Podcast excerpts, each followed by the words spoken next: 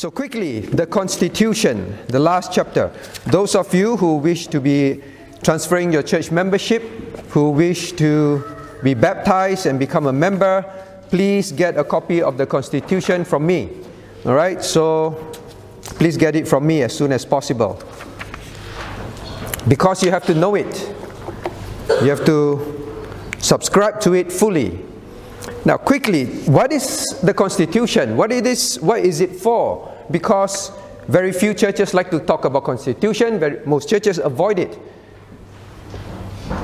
Please turn to page 228 in the old book. The purpose of the Constitution. So, the Constitution, what does it do? It highlights the doctrinal position and administration of the church. So, remember that table that I drew. Please have this clear in your mind. Members, those of you who have been members for some time, know why we have the Constitution, know why it is important to you. So, number one, it highlights the doctrinal position, doctrines of the church, and its administration, its practices, especially in how the church is ruled and run. Okay? What is the um, key purpose of that? So, the church distinctives. That there is the distinctives are clear to visitors. You want to visit this church, you want to worship in this church, at least you have a constitution to know what we believe in, what we practice. All right. So for believers, uh, for members as well, it is something that makes you clear about the distinctives. If you're not clear, it's very difficult to worship in unity of heart. So number one. Then the next point, please look. Point number two. Now it is a rule book. A rule book in which the roles and responsibilities of elders, deacons, and members are made known. So, roles and responsibilities and a rule book, all right, is made clear. So, when you go through the Constitution, you will see very clearly the role of the elders, the pastor, the, the members, the session, the deacons, all clearly stated. So, when we work in the church together, there is no, no um, Nothing is unclear about how we function. All right? And also to understand that through all this, it brings unity. All right? Brings unity. So the purpose it achieves is to maintain unity and harmony. People know each other's role. As an individual worshiper, what are, what are expected of you also made clear. So you don't join a church and say, but, but I'm not going to do that. I'm not going to obey that. Why are you chasing me on this thing? Why do you expect me to live like that? All right, so roles and responsibility. If you become a member and the church tells you, live like that, do this, say, why must I?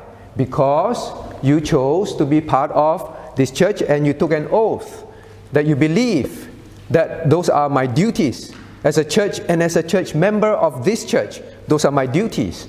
Right? Same for the elders, same for the deacons. None is exempt. None is exempt. Now, because of that, you look at point number three, it will ensure that there is clear guidelines and discipline. So, when it comes to discipline.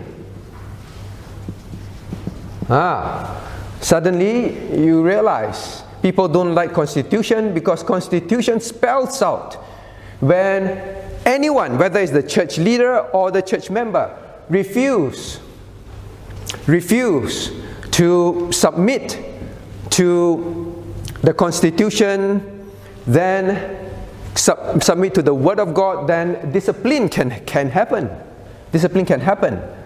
All right, so it's stated there as well. Now, the exact, exact um, um, role and how it is done for discipline, the criteria are also spelled out. So, because of that, what does it achieve? It achieves impartiality. All right, it achieves impartiality. In other words, the leader down to the ordinary members No one can will be treated differently. Everyone will be treated according to what is stated in the Constitution. No elder, no pastor can say, oh, this don't apply to me. No. Impartiality is ensured because of Constitution, because it is clear. All right? Just like a country, the rule is the rule. The government, the prime minister, the president cannot say, I'm not subject to these rules. So everyone is subject to the same guidelines. So you look at a BBK book, partiality is avoided at all costs. So it's very good. Constitution is a very, very good thing. What the church believes, how it is run, what are our individual responsibilities, and how we will be dealt with. All spelt out in black and white. And these are the benefits. These are all the benefits. These are the benefits. Now, if you look overall, point number five, right? Point number five. Now, shall we read together point number five? I think it is a very well written um, point. Let's read together. The Constitution is meant to assist and regulate the behavior of every member in the church. As we serve together, there will be differences of opinions, including misunderstandings.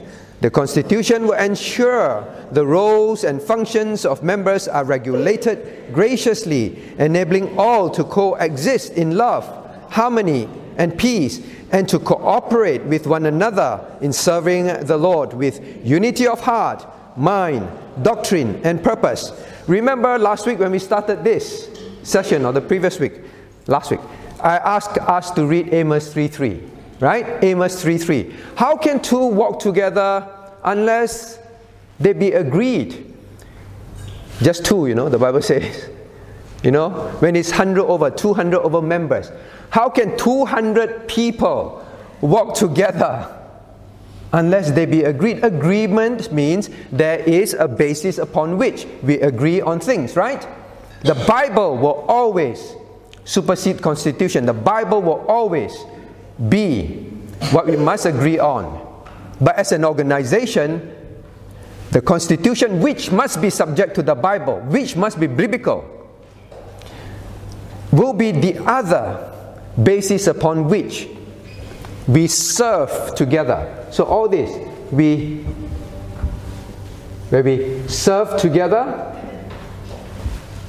we cooperate together, in unity of heart, mind, and efforts. Because I may have my preferences, you may have your preferences, but based on the Constitution, these are our practices. As a member, I will work with you on that. All right, so very important. I give you just one example. When we were taking in church membership at one time, there was a big argument the person does not believe in certain of our church doctrines which are spelled clearly in the Constitution as well as in BBK. A church leader says, No, I want this person to join. I say, On what basis? On the basis that he is a nice person, on the basis that his family is here. If you don't let him join, he will take his family elsewhere. Now, he has his basis. I have my basis. My basis is based on constitution. My basis is based upon the word of God. So who is supposed to give in? Who? Who do you think? Obviously, the person who administers the constitution and the word of God. It doesn't matter what you think. All right? So then when we are serving, we have a common basis to agree on things. Right? It ensures harmony. It ensures peace. It ensures commonality of purpose. Okay? So, this. Now, the question is what are some of the key things? Now, the Constitution, those of you who intend to be members, in transferring membership, in, um, in baptism, and so on, please get a copy from me and read it. Don't understand? Ask me. But I want to highlight a few things to make sure you understand. All right? Now, if you turn to the contents of the Constitution, page 227, or in your new book, I'm sorry, I forget to, I forgot to put in which page that was. Now, the outline of the Constitution. The outline of the Constitution.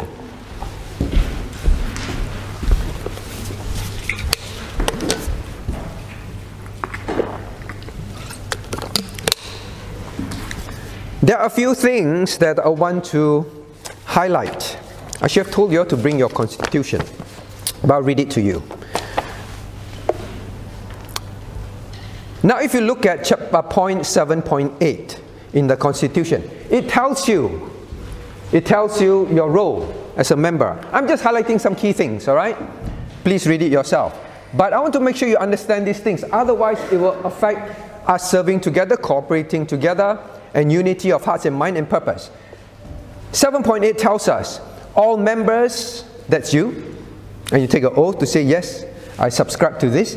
All members shall meet regularly for public worship of God the Father, the Son, and the Holy Spirit, and shall maintain family and personal devotion. Did you know that, fathers? Husbands, did you know that?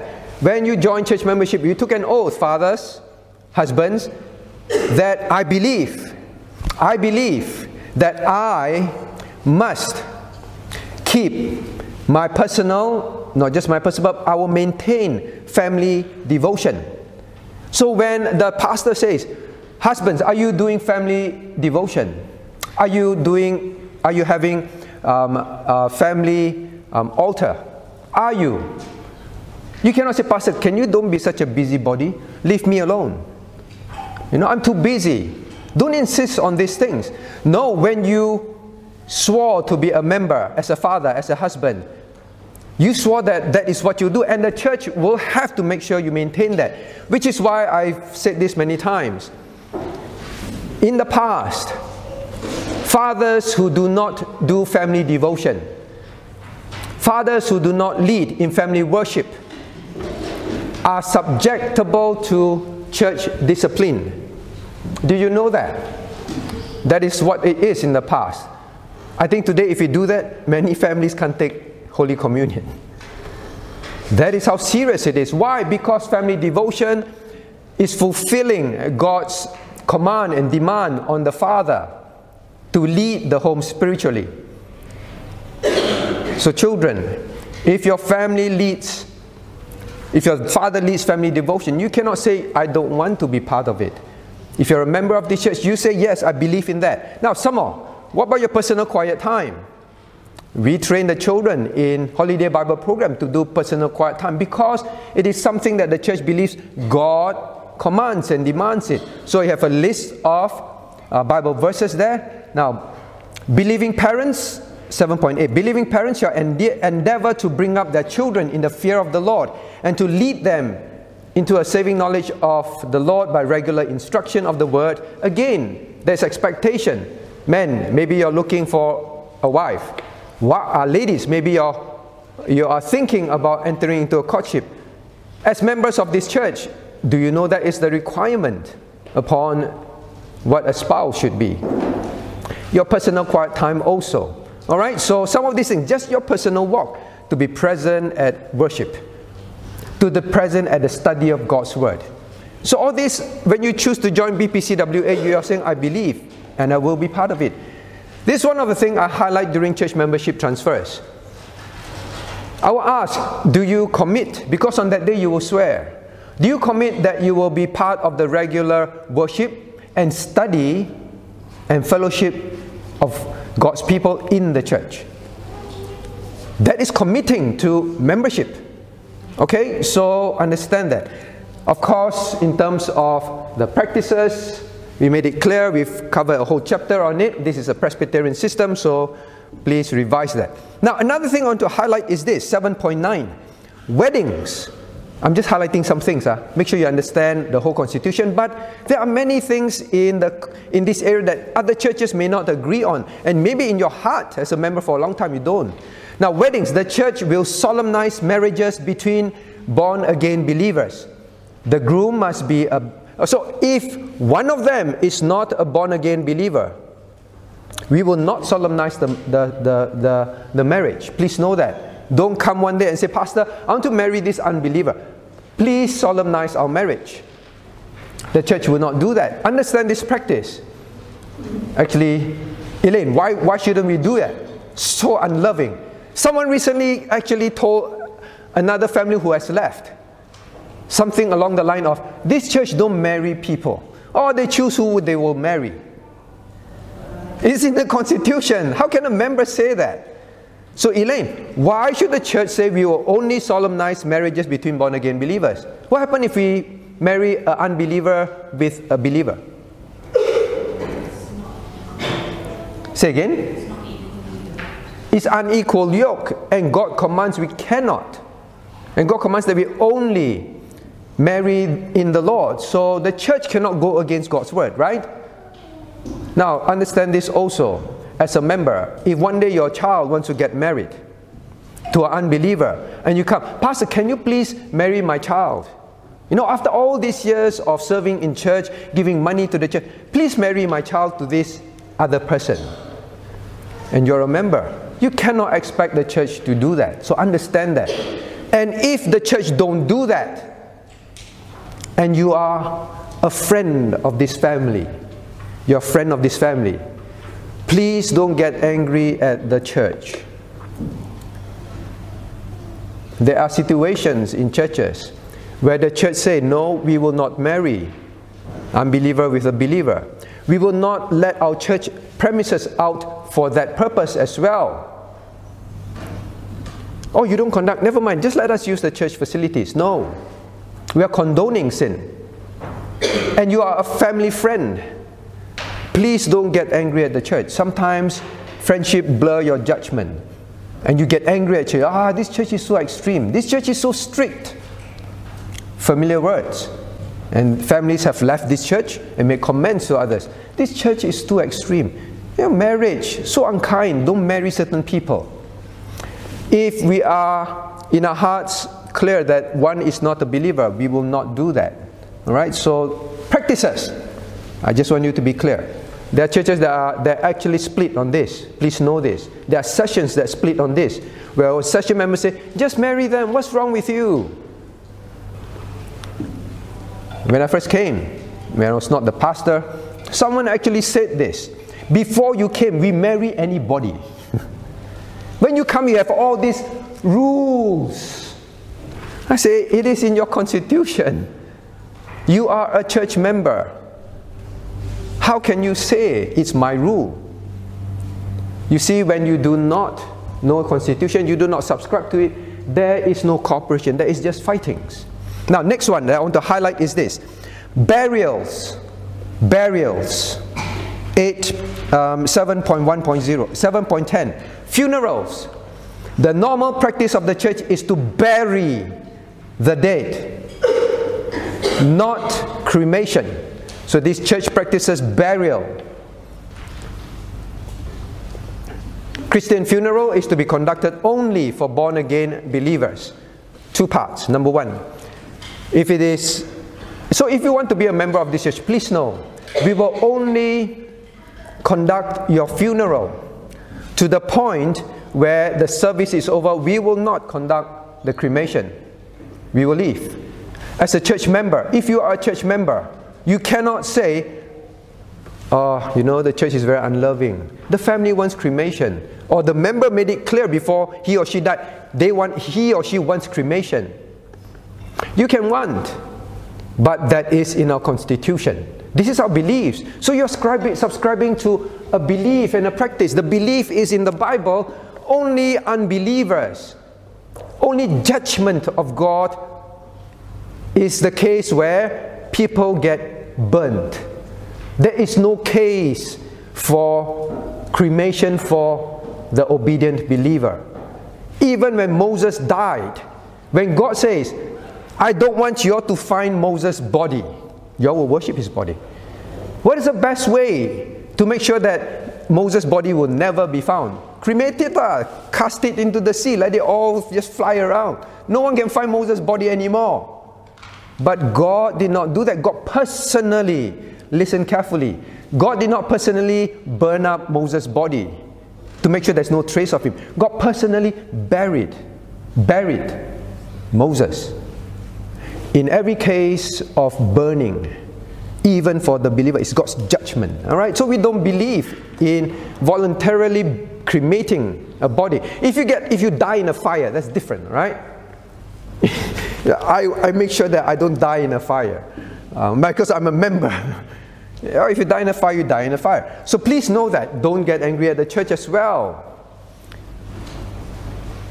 You should follow the Bible. Paul say, in life or in death, my body is to glorify God. You do not let your body be cremated. All right? In life or in death. You can't say, when I died, died, died already. Paul says very clearly, in life or in death. Now, next. Christian funeral is to be conducted only for born again believers. I'm just highlighting some things uh, because these are the often misunderstood things. But even as members, most members ignore it. Christian funeral will only be conducted only for born again believers. We are not saying we do not conduct funerals for non believers. We are saying Christian funerals are conducted for born again believers only. Means we will conduct a funeral. If it's an unbeliever, we'll conduct a funeral. But we won't treat the person like a born again believer and, and conduct a Christian funeral. We'll conduct a normal funeral. The funeral is always for the living, is to reach the unbelievers.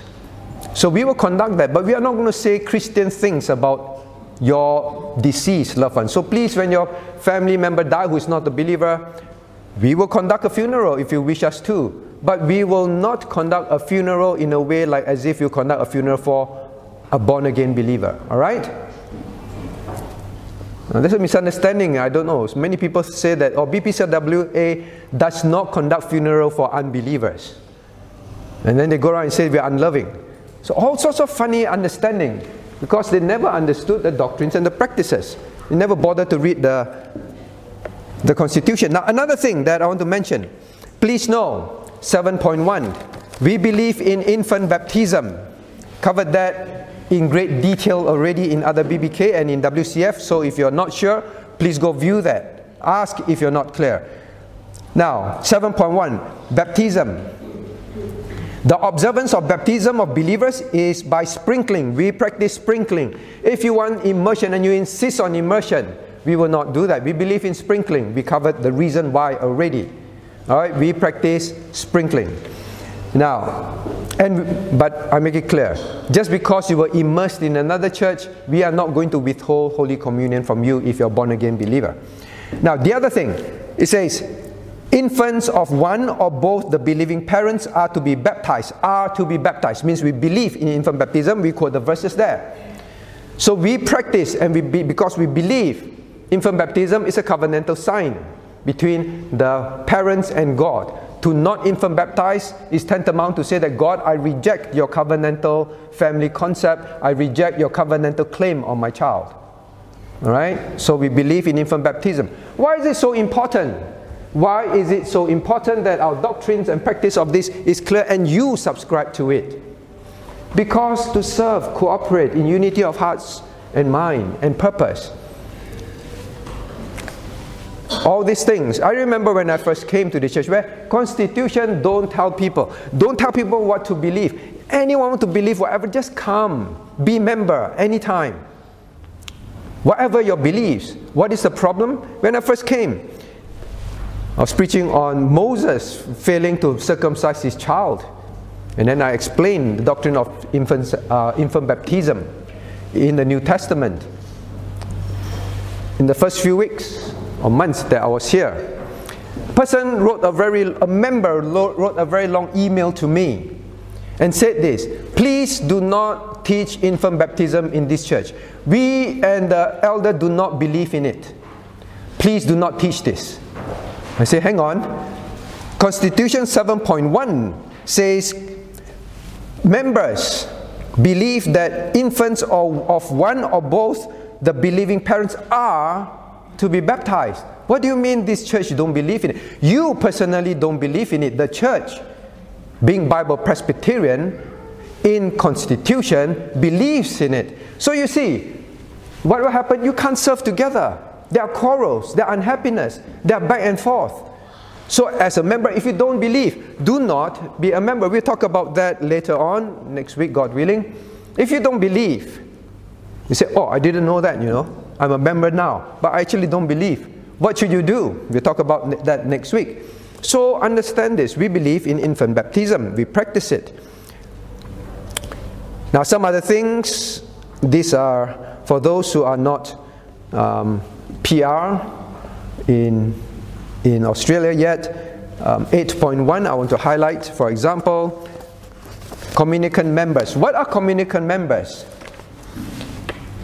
Now, this is how you become a member, and you must agree to the process. Persons who can satisfy the board of elders as, as to their Christian faith, knowledge, and manner of life, and who have been baptized or have affirmed their Christian faith or transferred from another BP church or another Bible believing church and agree with the church's doctrine and statement on separation shall be communicant member. What is saying that the board will interview you, the board will decide. You cannot say that as long as I want to be a member, you must take me in. Some people have this concept. No, we will, we will check, we will interview few things your Christian faith, your knowledge, your manner of life, your agreement to the beliefs and the practices of this church. So you will be interviewed, you will be checked. They shall be eligible to vote at congregational meetings provided they are 16 years and above. Who's below 16 years old and a member in this church? Don't have, huh? Before that, there were. Uh, for example, like Shen Wei. Right? So, it is explained to you if you are not 16, please don't say, I'm a member, I want to vote. You cannot vote. All right? So, understand all these things. Sometimes parents may get angry. I want my child to be present, I want my child to be voting. It's not possible. Now, next one. What about associate members? Now, if it's all the same process, but if you're not a PR, if you're not at least a PR, we are not going to stop you from being baptized. We are not going to stop you from being a member of this church if you've gone through BBK and satisfy all the requirements. We are not going to stop you. But you cannot be a full member, a full communicant member. You are only an associate member because the government requires that. The government does not allow non residents, non permanent residents, minimally, to be voting people in an association in this country, all right? So understand that. So all these things you must know. Uh, some practices.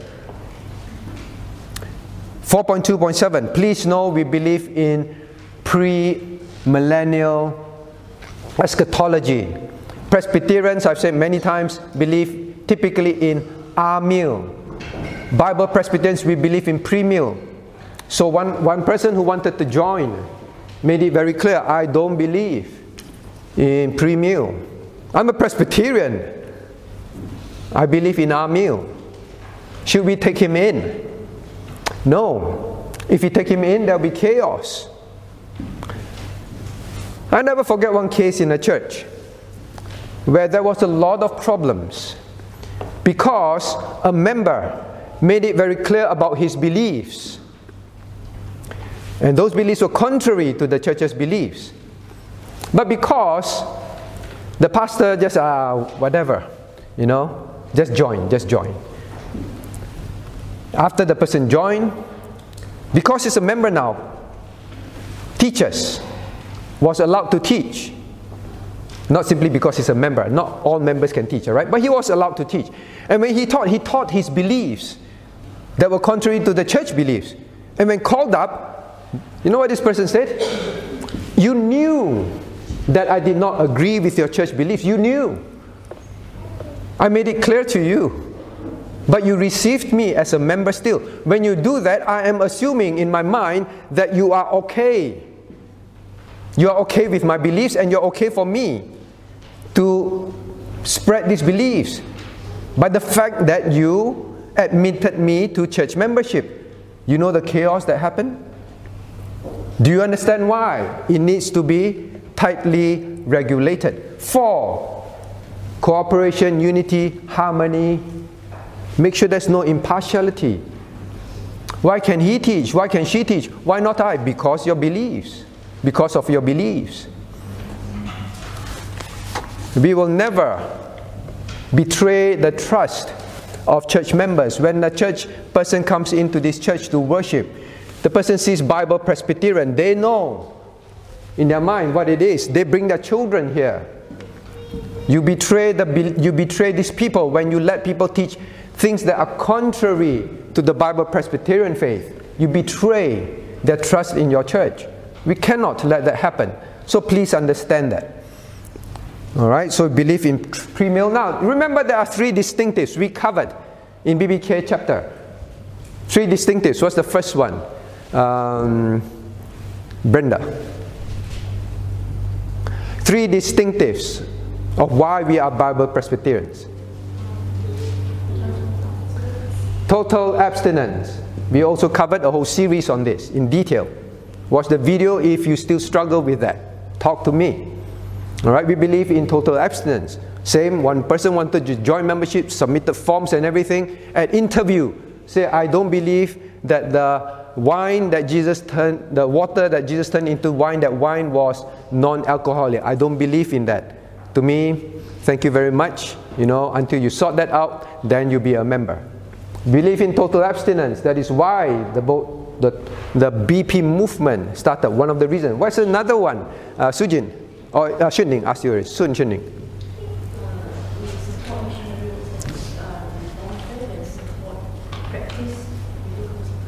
Very good. We support missionaries. Not we must support. Huh? Not we must support. We do support missionaries that are non Presbyterians, but the condition is they, they believe in biblical separation and they practice it. All right, so if there's such, we feel that there's a need, we will support. But it doesn't mean that our priority, we must purposely go and look for Baptist, Methodist missionary to support. We're not saying that. We're just simply saying if there are, we will. The third one. The third one, uh, Ichung or Vincent. Eschatology, I already mentioned, pre-mill. So please know, if you want to be a member, the distinctives must be clear in your heart. You'll be asked. That's a very big hint. And in here, make sure you read, you agree, you believe in it. Now, what are things that non members are allowed to do. Because sometimes people come and then they say, Oh, you know, this church is so strict. If you're a non member, you cannot do anything, you cannot serve God at all in this church. It's a misunderstanding, it's, a, it's not true. We welcome people to come and worship with us. Even if you struggle with some of the beliefs, while you're learning, we welcome you to worship with us. Just don't cause any disruption, discord. Can you serve? Now, some of the things that we have non, non-members at this stage serving. For example, background ministries like kitchen ministry. Now, we even, our transport ministry, choir, if you are not a member, you can join the choir. But we will interview and make sure you are a saved person. A saved person, born again believer. All right? Now, these, these things, but we will not let non members be in any teaching, facilitating, committee positions, especially committee lead any chairing, leading position. No chairing. Why? Why do you think so? Uh, Ichung, why? Because uh, they'll um, be in a very public setting that has the opportunity to teach or say something that is very public. Correct. There is, if you are not a member, the assumption is you have not come to agreement with the beliefs yet, or you're in the midst of it, sorting those things out. Teaching, facilitating Bible studies, committee. Now, teaching and facilitating in Sunday school, for example. These are positions where you have influence in the beliefs of the people hearing. That is why we cannot. Understand that. Committees make decisions. That's why we cannot. Not that we are unloving. chairing, chairing for a person to chair. It means that we see you as someone that will pray, lead, say things consistent with the church's beliefs and practices. All right, so these prominent, especially influential roles, no, no. Please understand. All right? Can you change the beliefs, the doctrinal beliefs and practices of a church as a kitchen person, as a choir member? You sing what we tell you to sing. You sing how we tell you to sing, right? So those are all right. So please understand that we welcome you to serve in, in these areas. All right, so these are some key areas now, but there's one area that the Constitution spends much time on, a big section on, that you must settle in your heart. What is that, Eugene? What is that section? Big section that I haven't covered yet. Not the covenant. Huh? Not so much the governing. Uh, who remembers Ellen? Biblical separation. Biblical separation is a whole section by itself. You must subscribe to this. You must agree to it. What does it mean? We cover that next week. All right? Let's turn to God in prayer.